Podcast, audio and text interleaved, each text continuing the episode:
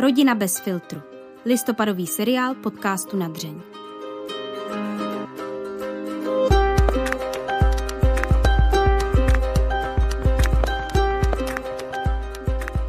Milí posluchači, jsem rád, že vás mohu přivítat u prvního dílu seriálu Rodina bez filtru. V následujících pěti dílech se zaměříme na příběhy těch, kteří nezapadají do označení tradiční rodina. Ne všem se totiž model táta, máma a spousta dětí v životě podaří. Jak se cítí žena, která nemůže otěhotnět? Co prožívá v kostele muž, kterému se rozpadlo manželství? Příběhy těchto lidí, opravdové a bez příkras, bez filtru, chce přinést náš listopadový seriál, kterým chceme oslavit druhé narozeniny podcastu Nadřeň. Podrobnosti o jednotlivých dílech můžete sledovat buď na stránce Proglasu nebo na našich sociálních sítích. Díky, že nás posloucháte.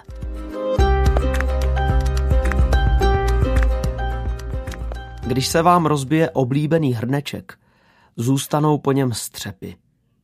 A i kdybyste se snažili sebepečlivěji o jeho slepení, nikdy nebude takový, jaký býval. Podobně je to i s manželstvím, které skončilo nezdarem. Katolický pedagog, publicista a scout Jiří Zajíc si takovou zkušeností prošel.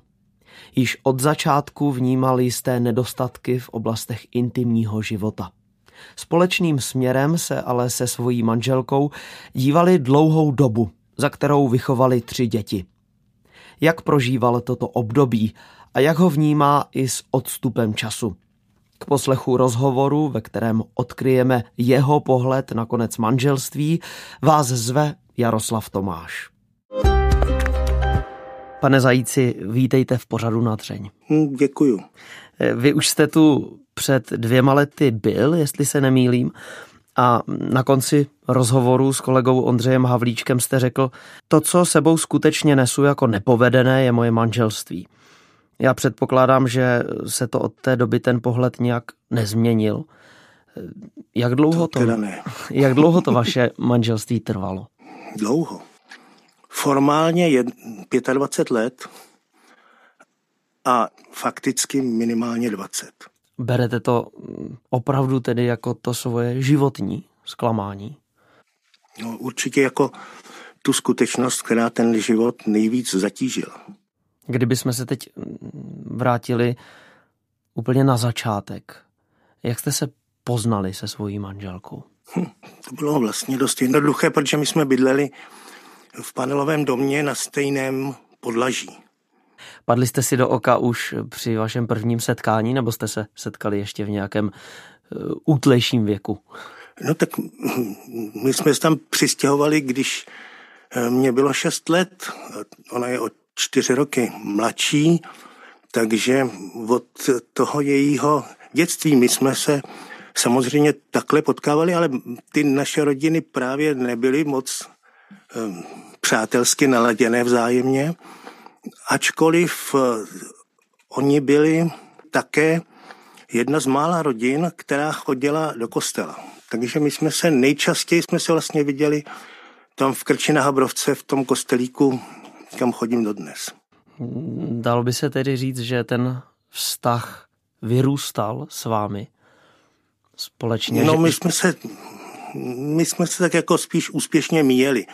To hm, v podstatě jednak kluk běžně do takových těch 15, 16, 15 let aspoň, já se jako moc o děvčata nestará, tak já jsem vyrůstal se dvěma sestrama, to mi stačilo jako ten ženský svět a jinak eh, jsme měli taky docela dobrý střídní partu, tak hm, jako věděli jsme o sobě, potkávali jsme se v kostele a to bylo všechno. Vlastně ten zvrat nastal až v důsledku toho, že můj běžmovací kmotr, Jeník Pečený, přišel s tím, že bychom přece jenom jako mladí katolíci měli se pokusit jiným způsobem eh, žít to své křesťanství. Ne tím konzumně pasivním způsobem, co jsme viděli kolem sebe. lidé přijdou do kostela, odejdou do kostela a neznají se. Samozřejmě ten režim dělal všechno pro to, aby hm, to takhle bylo. Setkávání se a pokusy o nějaká společenství, tak to hodnotil jako porušování zákona. Nicméně my jsme tom roce tak 70, 71 prostě on přišel s tím, že bychom se měli pokusit s tímhle to něco udělat a výsledkem bylo, že jsme se pokusili založit takový společenství mládeže. A tam Jana potom už byla jako poměrně aktivní člověk. Jo? Takže až jsme spolu bydleli 20 let, skoro, tak eh, teprve to setkání opravdu, že jsme se jako všimli sobě a, a že jsme už spolu i museli mluvit a dělat něco společného, tak bylo až od těch mých 17 let. No. V tu dobu přišla i zamilovanost? To, to bylo jinak. Tam v tehdejší době ta katolická společenství byla poměrně hodně uzavřená. Z toho důvodu pro řadu lidí, mladých katolíků, tehdy byl problém vlastně navázat nějaký vztah Eh, s vrstevníky, protože ten výběr byl strašně malý. A, a pokud člověk byl přesvědčený, že pokud by měl mít nějakého partnera, takže to musí být katolík, tak to zásadním způsobem omezovalo možnost. No a teď já jsem v tom společenství byl nejstarší a bylo tam několik děvčat, kromě Jany, nejmladší, tam byla moje mladší sestra, mě bylo tak těch 21 a sestře mě bylo o 6 let míň, takže zhruba v tomhle rozpětí tam bylo asi 12, 15 prostě mladých lidí, já jsem byl nejstarší a, a teď ta děvčata, která tam byla, ne úplně všechna, ale tři, čtyři, prostě začaly své snahy.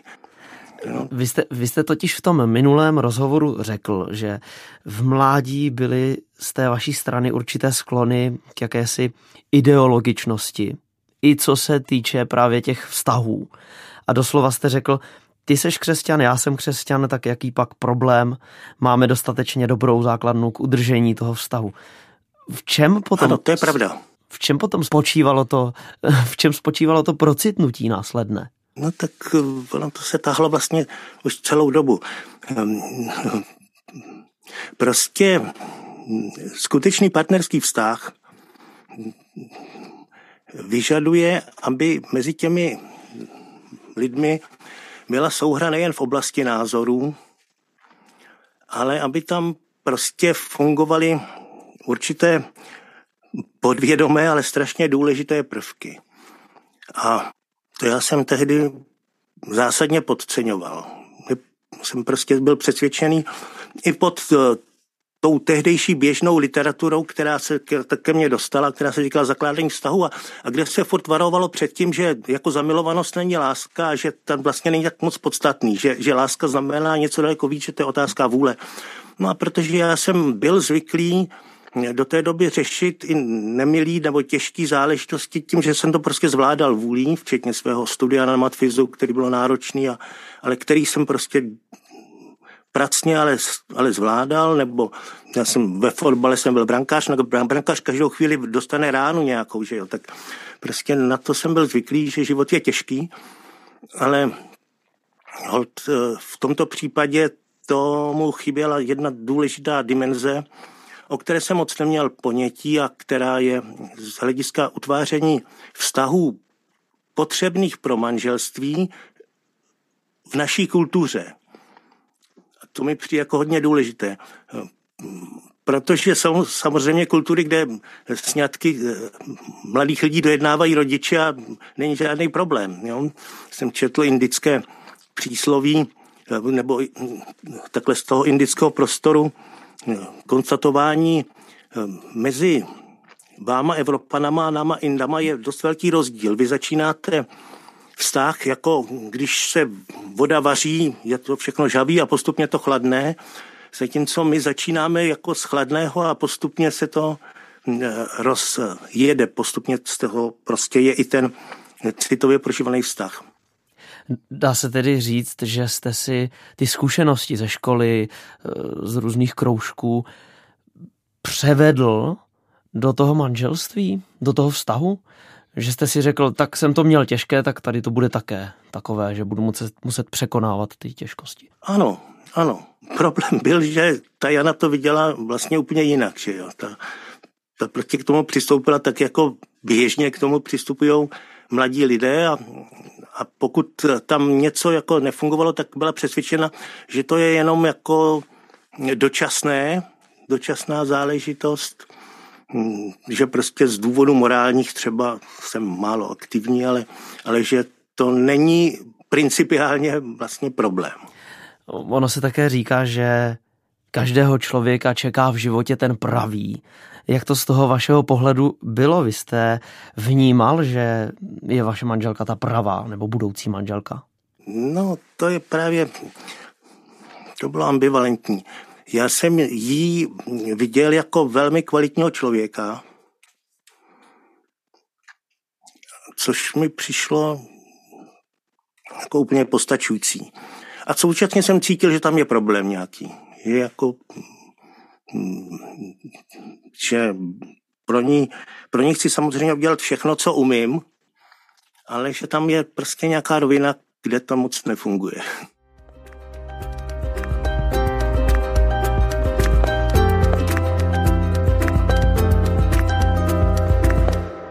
Co eh, spatřujete vy osobně jako ty klíčové okamžiky mm, z hlediska vašeho osobního příběhu, toho manželství? No tak tam, tam myslím, byly takové dva hlavní prvky. První byl ten můj vlastně strašně ideologizovaný přístup. Já jsem byl přesvědčen na základě tehdejší katolické literatury, že když člověk teda s někým chodí, tak by měl udělat všechno pro to, aby si ho vzal. Prostě, že, že to není jako na zkoušku. Je, když to myslím s ním vážně, tak musím dělat všechno pro to, aby to vlastně skončilo eh, tím trvalým vztahem. A že je to otázka v první řadě vůle. Jako, to tehdy, I dneska jsou takový, kteří furt vykládají, láska je hlavně vůle, hm, tak vůle k tomu, v tom je potřeba, ale není to postačující podmínka. Je to podmínka nutná, ale nepostačující. A druhá, druhý prvek byl právě to napětí, které bylo mezi rodinama mou a, a Jany. Protože hm, naši, hlavně maminka, vlastně hned od počátku eh, do Jany šila. Jako ona prostě, ona viděla částečně to, co jsem neviděl já, že to moc jako nemá perspektivu, jenomže eh, to nesla tou linií, že, že ta Jana je vlastně špatná. A, a to mě nutila, abych já jí ze všech sil bránil. Prostě. Tak, takže maminka vlastně tím, že se snažila ten náš vztah jako eh, vzdálit nebo hm, rozpojit, tak to dělala způsobem takovým, že, že mě naopak tlačila do pozice, že já prostě Janu budu bránit ze všech sil.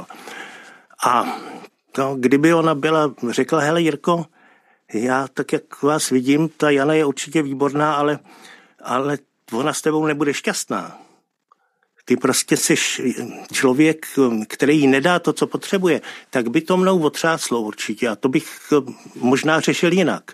No, ale když eh, ona to dělala tím, že, že Jana je špatná, tak já jsem jí bránil a, a vlastně tlačila mi tím dál víc do, do pozice, mm, že já jsem sice cítil, že je tam problém, ale že ten problém teda rozhodně není tím, že ta Jana by byla špatná.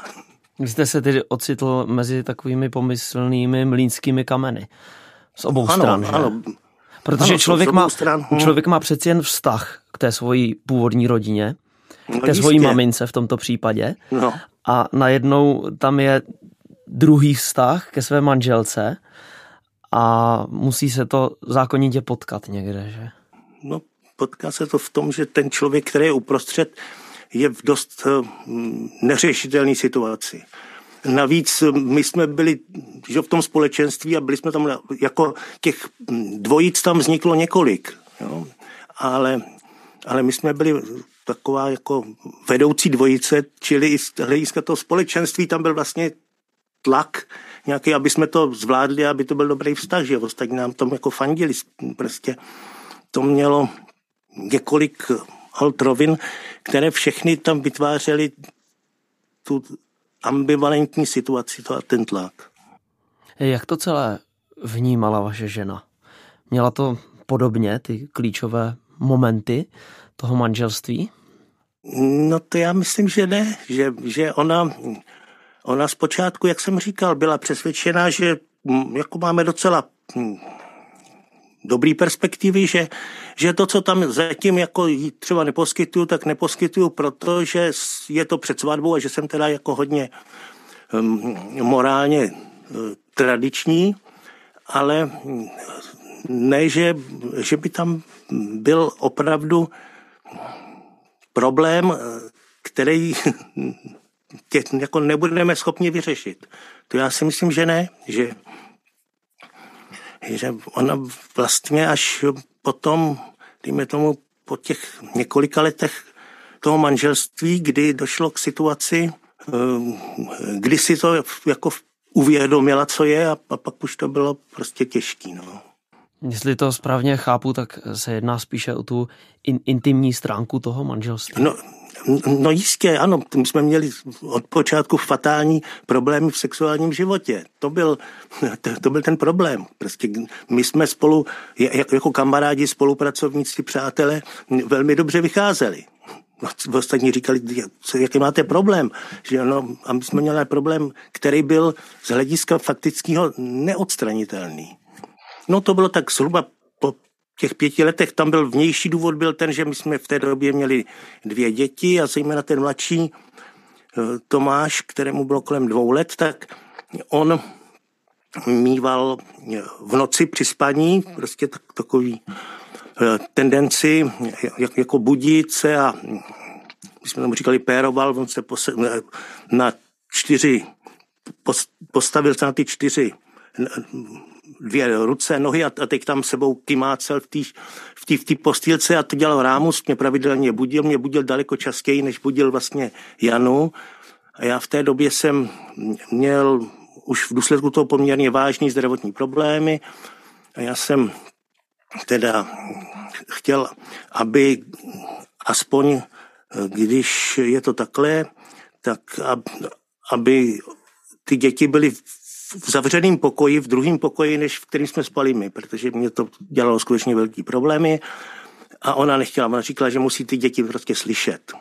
A taková situace nakonec hm, vedla k tomu, že ona mi jako říkala, no ty nejsi se mnou šťastný, teda, když já, já jsem teda řekl, tak za těch okolností já se teda odstěhuji do jiného pokoje, protože hm, já takhle už mám opravdu velký problémy. No a ona říkala, ne, tak to se neodstěhovávej, to, to, by, to pro mě by byl příznak toho, že vlastně mě nemáš dostatečně rád.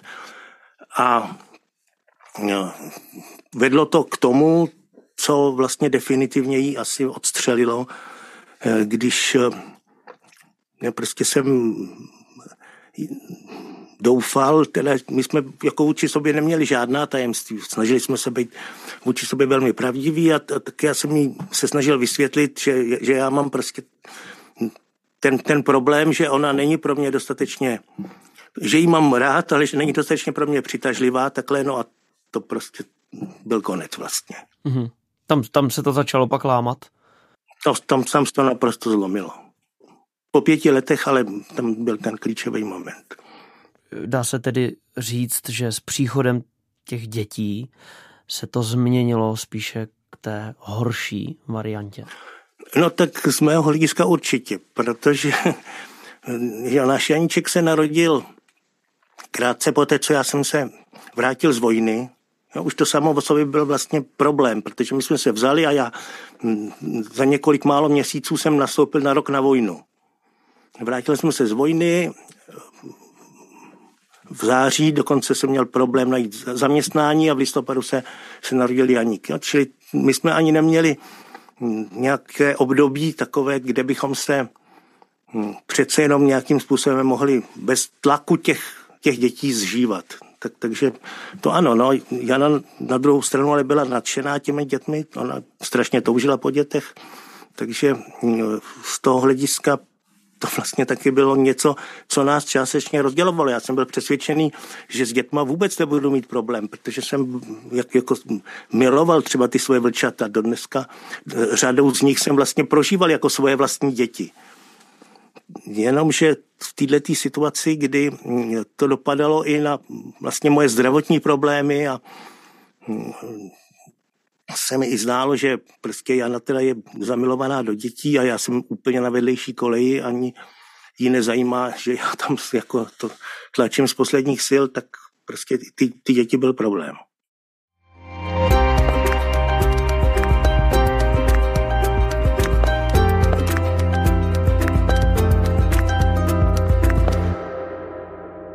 Kdy to došlo do toho bodu e, vyřčení, toho, že se rozvedete? No tak to po těch 20 letech právě u příležitosti našeho 20. výročí, tak nás, tak jsme byli, Jana mě vlastně pozvala do takové jako společenství a, a tam říkala, že je to příležitost, aby jsme začali jako nějak znova, čemu jsem rozuměl pokusit se znova ten vztah přece jenom dát do pořádku. Já jsem celou dobu doufal, že přes všechny tyhle ty problémy nakonec se to zlepší, že to nějak zvládneme.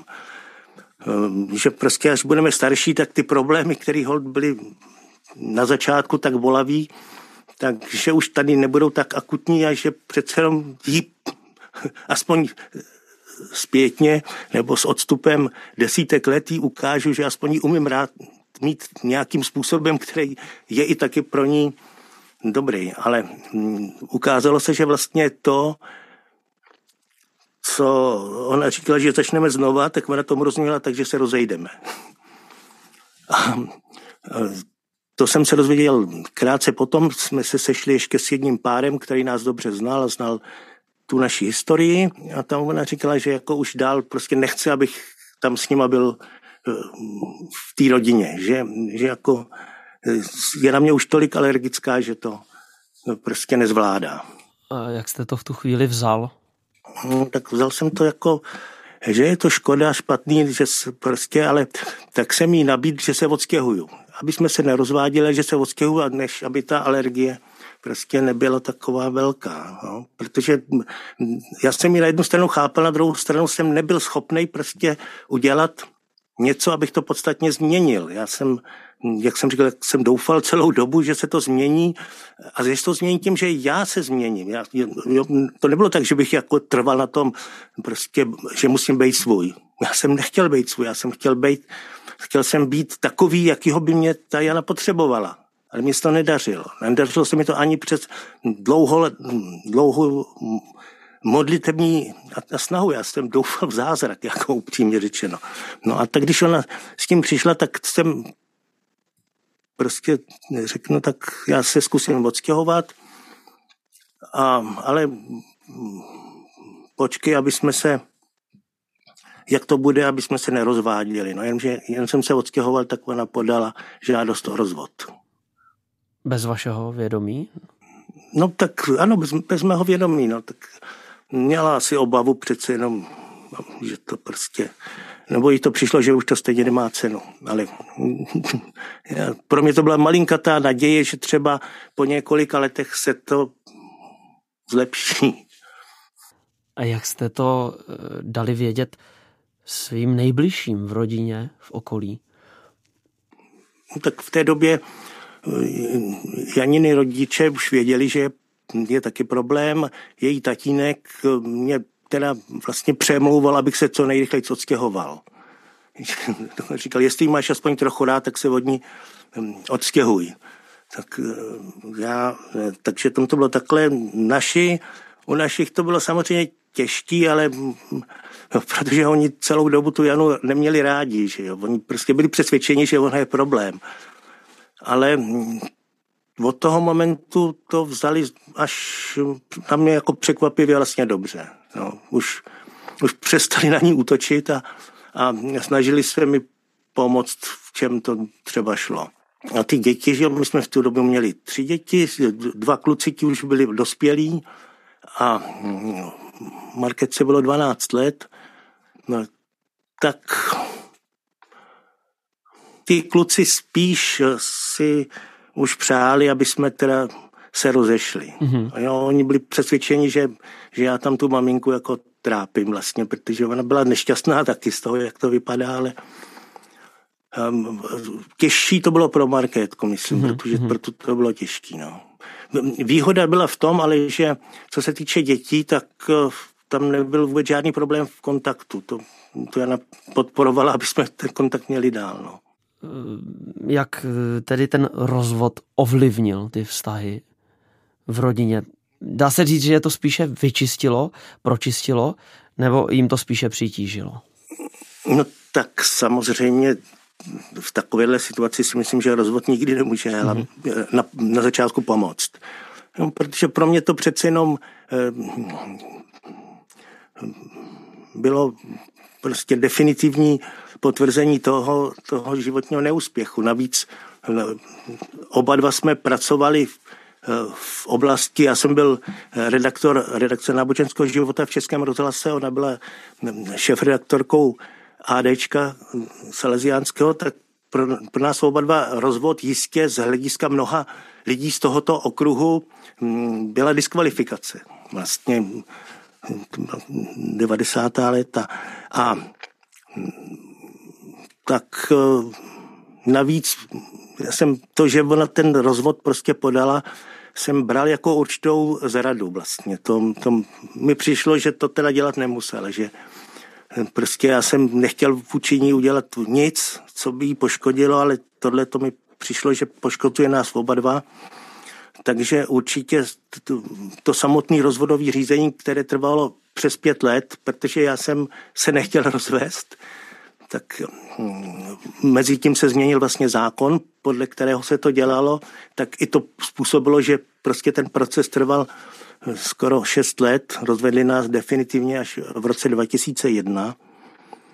No a hm, po tu dobu tak jsou možná situace, že rozvod někomu pomůže, ale to, to je prostě smutný dění, při kterým navíc, hm, prostě, protože ona stála o to, aby nás rozvedli, tak v můj neprospěch uváděla řadu věcí, hmm. že jo. Já mhm. jsem tam prostě byl jako ten velký bídák. Tak to moc nezlepšilo.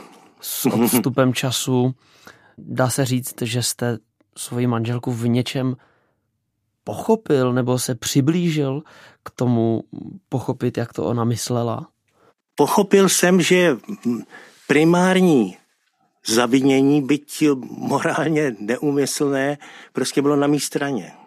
To jsem tehdy tak jako ještě úplně neviděl, i když jsem si byl vědom toho, že, že tam je prostě, z mé strany byl přístup, který je úplně nestandardní. Myslím si, že takovou pitomost udělá málo kdo, i když v tom katolickém prostředí tehdy bylo víc lidí. Já potom jsem v blízkosti měl několik podobných manželství, že jo, která, která vlastně vznikla v touze mít manželství s katolíkem, ale po té lidské stránce to vlastně nefungovalo dobře.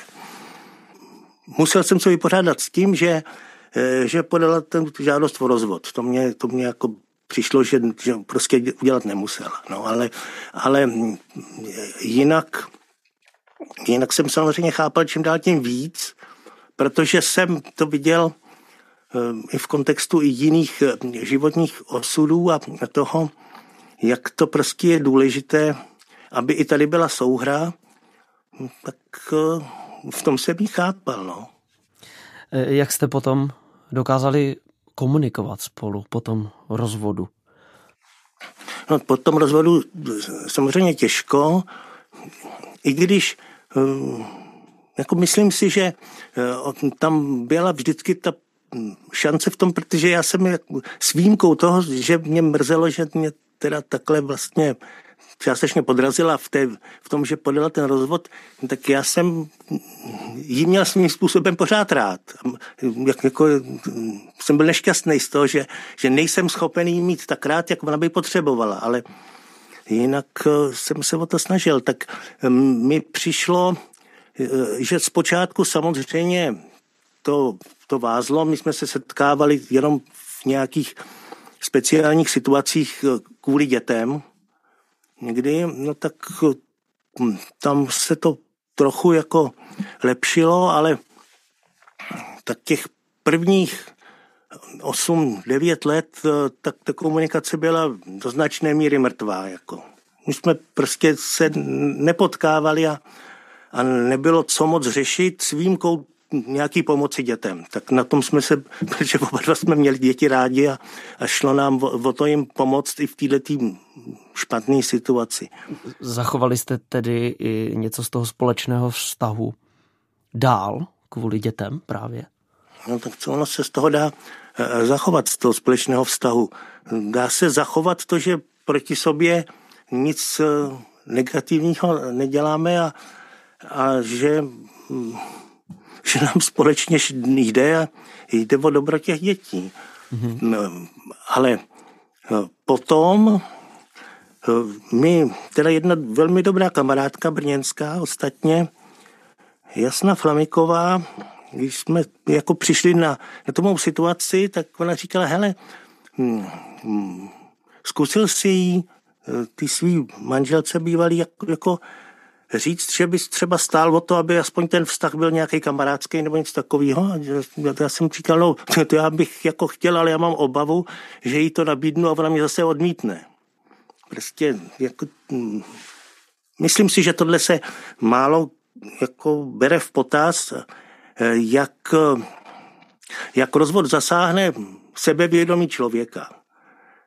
Že prostě ztratí důvěru v to, že je schopen vlastně mít někoho opravdu pořádně rád, protože dostane od toho partnera zpětnou vazbu, hele, ty seš neschopnej. Ty si to vlastně jak, jako skazil a, a s tebou je to k ničemu.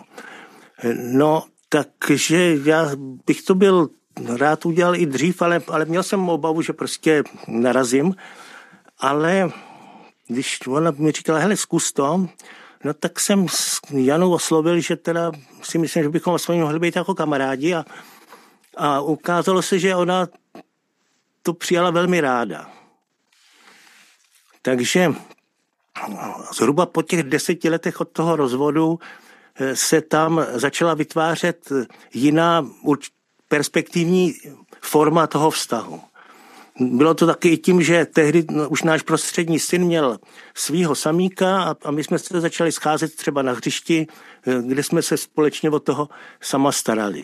No, a to se postupně jako rozšiřovalo tak, že hm, ona mě pak začala zvát i na nějaký jejich společné záležitosti, na, eh, na Vánoce a vznikla tady prostě nová historie s tím, že samozřejmě já tím odstupem těch teď už 25 let eh, jsem vypad z té rodiny. Já prostě nejsem tam eh, stejnou součástí jako ona a, a naše děti té, té naší rodiny, ale jsem tam jako vítaný známý.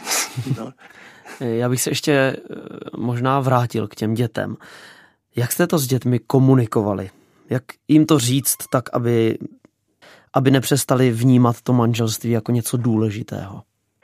To je těžké, tak eh, já nevím, jak s nimi o tom mluvila Jana. Ona s nima určitě musel o tom mluvit víc než já, ehm, ale to si nemyslím, že by naše děti i v důsledku téhle zkušenosti manželství pokládali za něco příliš problematického. Všechny, všechny tři děti mají dneska velmi kvalitní, dobrý rodiny. Už přes deset let, že, nebo ten Janík, to je prostě ještě díl. Takže z toho hlediska si nemyslím, že by tam byl problém. Oni prostě viděli dlouhodobě, že, že maminka není spokojená s tatínkem, jako se svým manželem. No tak to, takže oni, oni určitě ti kluci zpočátku to brali, že se to aspoň nějak vyřešilo teda. Jo. Ale ne že, ne, že by to vrhlo na institut manželství jako něco špatného. Myslíte si, že jste jim třeba i díky té vaší zkušenosti mohl v některých chvílích pomoct? Zvlášť tedy v té přítomnosti spíše. To je těžké. Tak zatím aspoň co vidím, tak všechna ta tři manželství vlastně vůbec nemusí řešit to, co jsme museli řešit my. Jo, to si teda pomáhal jsem jim se studiem nebo s některými věcmi orientovat se ve společnosti, ale, ale na manželství jsem outsider, že jo? Jsem vlastně ten, kdo to nezvlád.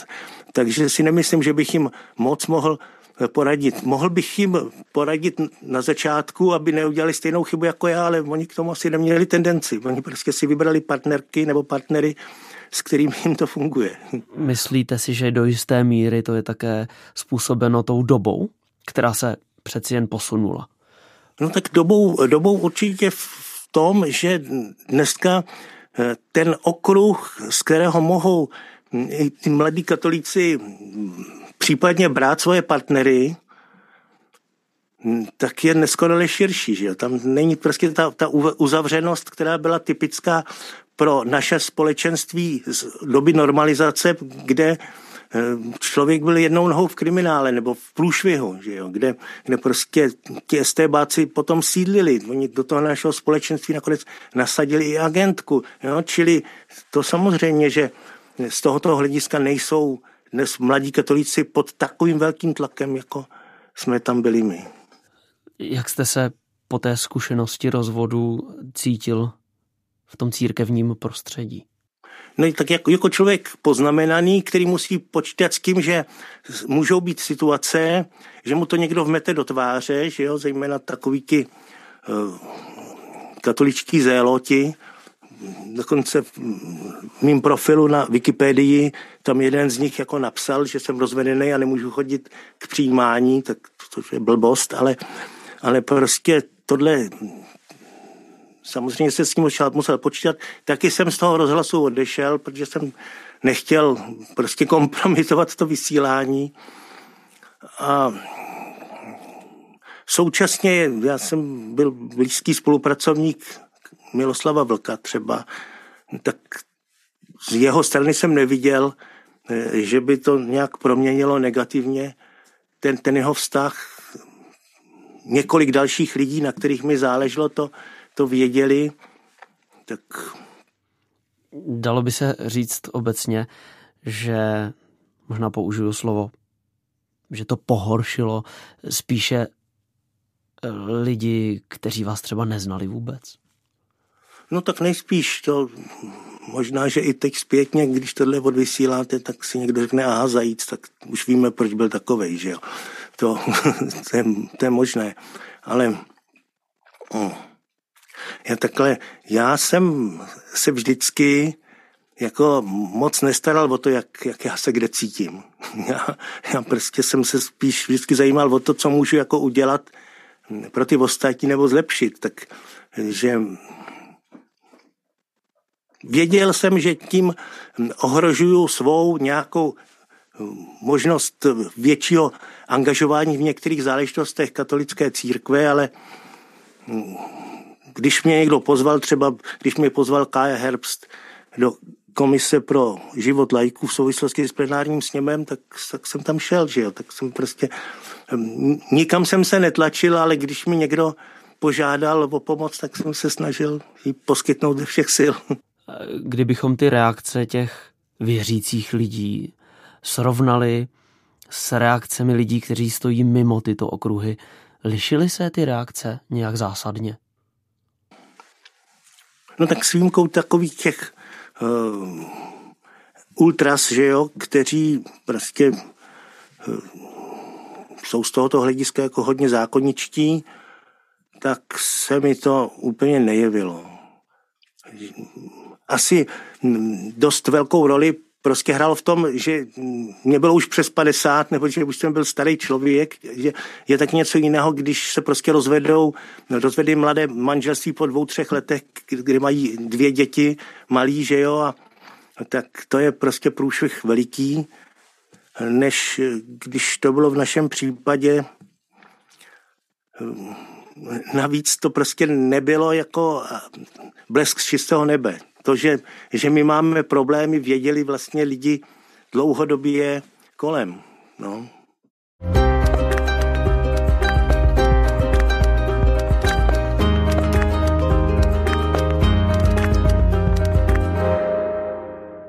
Já jsem z toho, co říkáte, pochopil, že vy jste si potom už nikoho nenašel? No ne, protože, jak jsem řekl, pro mě to byla prostě jako katastrofa. Já jsem na základě té zkušenosti, kdy jsem se 20, případně 25 let mm, jako snažil ze všech sil. Všechno, co jsem byl schopný udělat, jsem tomu nabít a přesto to dopadlo špatně, tak jsem mm, rozhodně neměl vůbec zájem se namočit do něčeho podobného. A jak vy, jako... jak vy osobně vnímáte odpírání Eucharistie rozvedeným, kteří následně potom žijí eh, v nějakém dalším eh, intimním vztahu?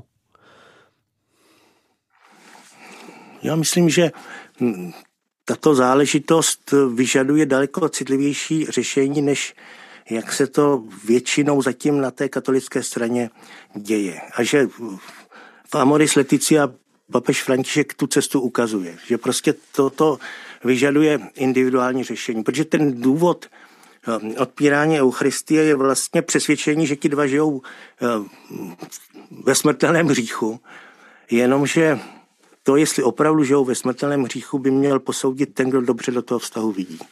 No, no, je nepopiratelným faktem, že řada lidí prostě to druhý manželství má daleko lepší než to první. To prostě tak je. Dokonce i z té katolické strany už se to ví. Čili tady by se to mělo řešit eh, prostě citli, daleko citlivěji z hlediska toho konkrétního páru nebo konkrétních lidí. Po mém soudu eh, řešení, které se tady navrhuje zatím vlastně jako takové univerzální na té katolické straně usilovat o prohlášení neplatnosti toho původního manželství, tak mi přijde, že v některých situacích to může mít oprávnění, ale že to je vlastně pokrytecké. Že jako třeba v našem případě nevidím, jako mohli bychom z toho vysoudit, že to byl vlastně omyl v osobě, že jsme se k sobě nehodili a na toto, ale máte-li za sebou tři děti, a současně 20 let pokusů to nějak žít, tak říct to vlastně, to manželství vůbec nevzniklo, takže to není dobrý řešení. Kdybyste byl dnes v tom věku, v kterém jste byl tehda, tak myslíte, že ta eh, doba by to nějak ovlivnila třeba pozitivně? Tak já myslím negativně ne, že možná, no tak eh, vlastně určitě, určitě ta báze informací, z které já bych mohl vycházet, by byla daleko rozsáhlejší, než byla tehdy. Mm-hmm. No, to, já tam v tom rozhovoru eh, knižním to říkám, vlastně až já v 70. letech, v 70. letech eh, se k nám dostal jako samizdat Eveliho knížka o lásce a manželství, po mém soudu furt nejlepší knížka, jakou když jsem na to četl. A on tam říká, mimo jiné právě nejhorší manželství, které znám, jsou manželství ideologická. Pokud vás ten druhý nepřitahuje, neberte si ho. No a tohle, kdyby mi byl někdo řekl, nebo jsem to četl, tak by přece jenom zasvítila červená. Říká, hele, tak to je blbě. Dá se vůbec někdy vyrovnat s tím, co člověk prožil s touto zkušeností? Myslíte si, že, že by ten vnitřní pokoj mohl být bez té zkušenosti větší? No, to si myslím, že jo. Tak mm, vyrovnat se s tím člověk mm, může asi částečně v tom, že, že vůči tomu druhému partnerovi nemá žádnou nenávist nebo nic, že, že, že to, co se mu podařilo uchovat z té lásky, tak opatruje a nabídne to aspoň způsobem, který to je možný. Současně křesťan má celkem jistotu, že když se to nepovedlo tady, tak, tak prostě z té lásky aspoň to, co stálo za to, se protáhne do věčnosti. Že jo? Ve věčnosti se rozvinou ty vztahy, které jsme tady nějakým způsobem žili v lásce. Tak, takže tam je šance aspoň, že se sejdeme tam, no. že, že, že to, co se nepodařilo tady, tak ho se podaří tam. E, kdybyste se mohl teď vrátit do minulosti před to všechno, co byste sám sobě poradil? To je opravdu těžké. Těžké. No tak poradil bych, i soucitem je možný hodně ublížit. Pane Zajíci, já vám moc děkuji za rozhovor. Děkuji taky. Je těžké hodnotit a uzavírat tak těžká témata. Z celého rozhovoru mi ale dále zaznívá v srdci jedna důležitá věta. Ve věčnosti se rozvinou vztahy, které jsme tu žili v lásce. Kež se stane motem a hnacím motorem pro všechny zklamané a zraněné. Kež si uvědomíme, že to, co dáváme z našeho nedostatku, má mnohdy tu největší cenu. Za pomoc děkuji Haně Kašpárkové a Antonínu Kánskému. Od mikrofonu se loučí Jaroslav Tomáš.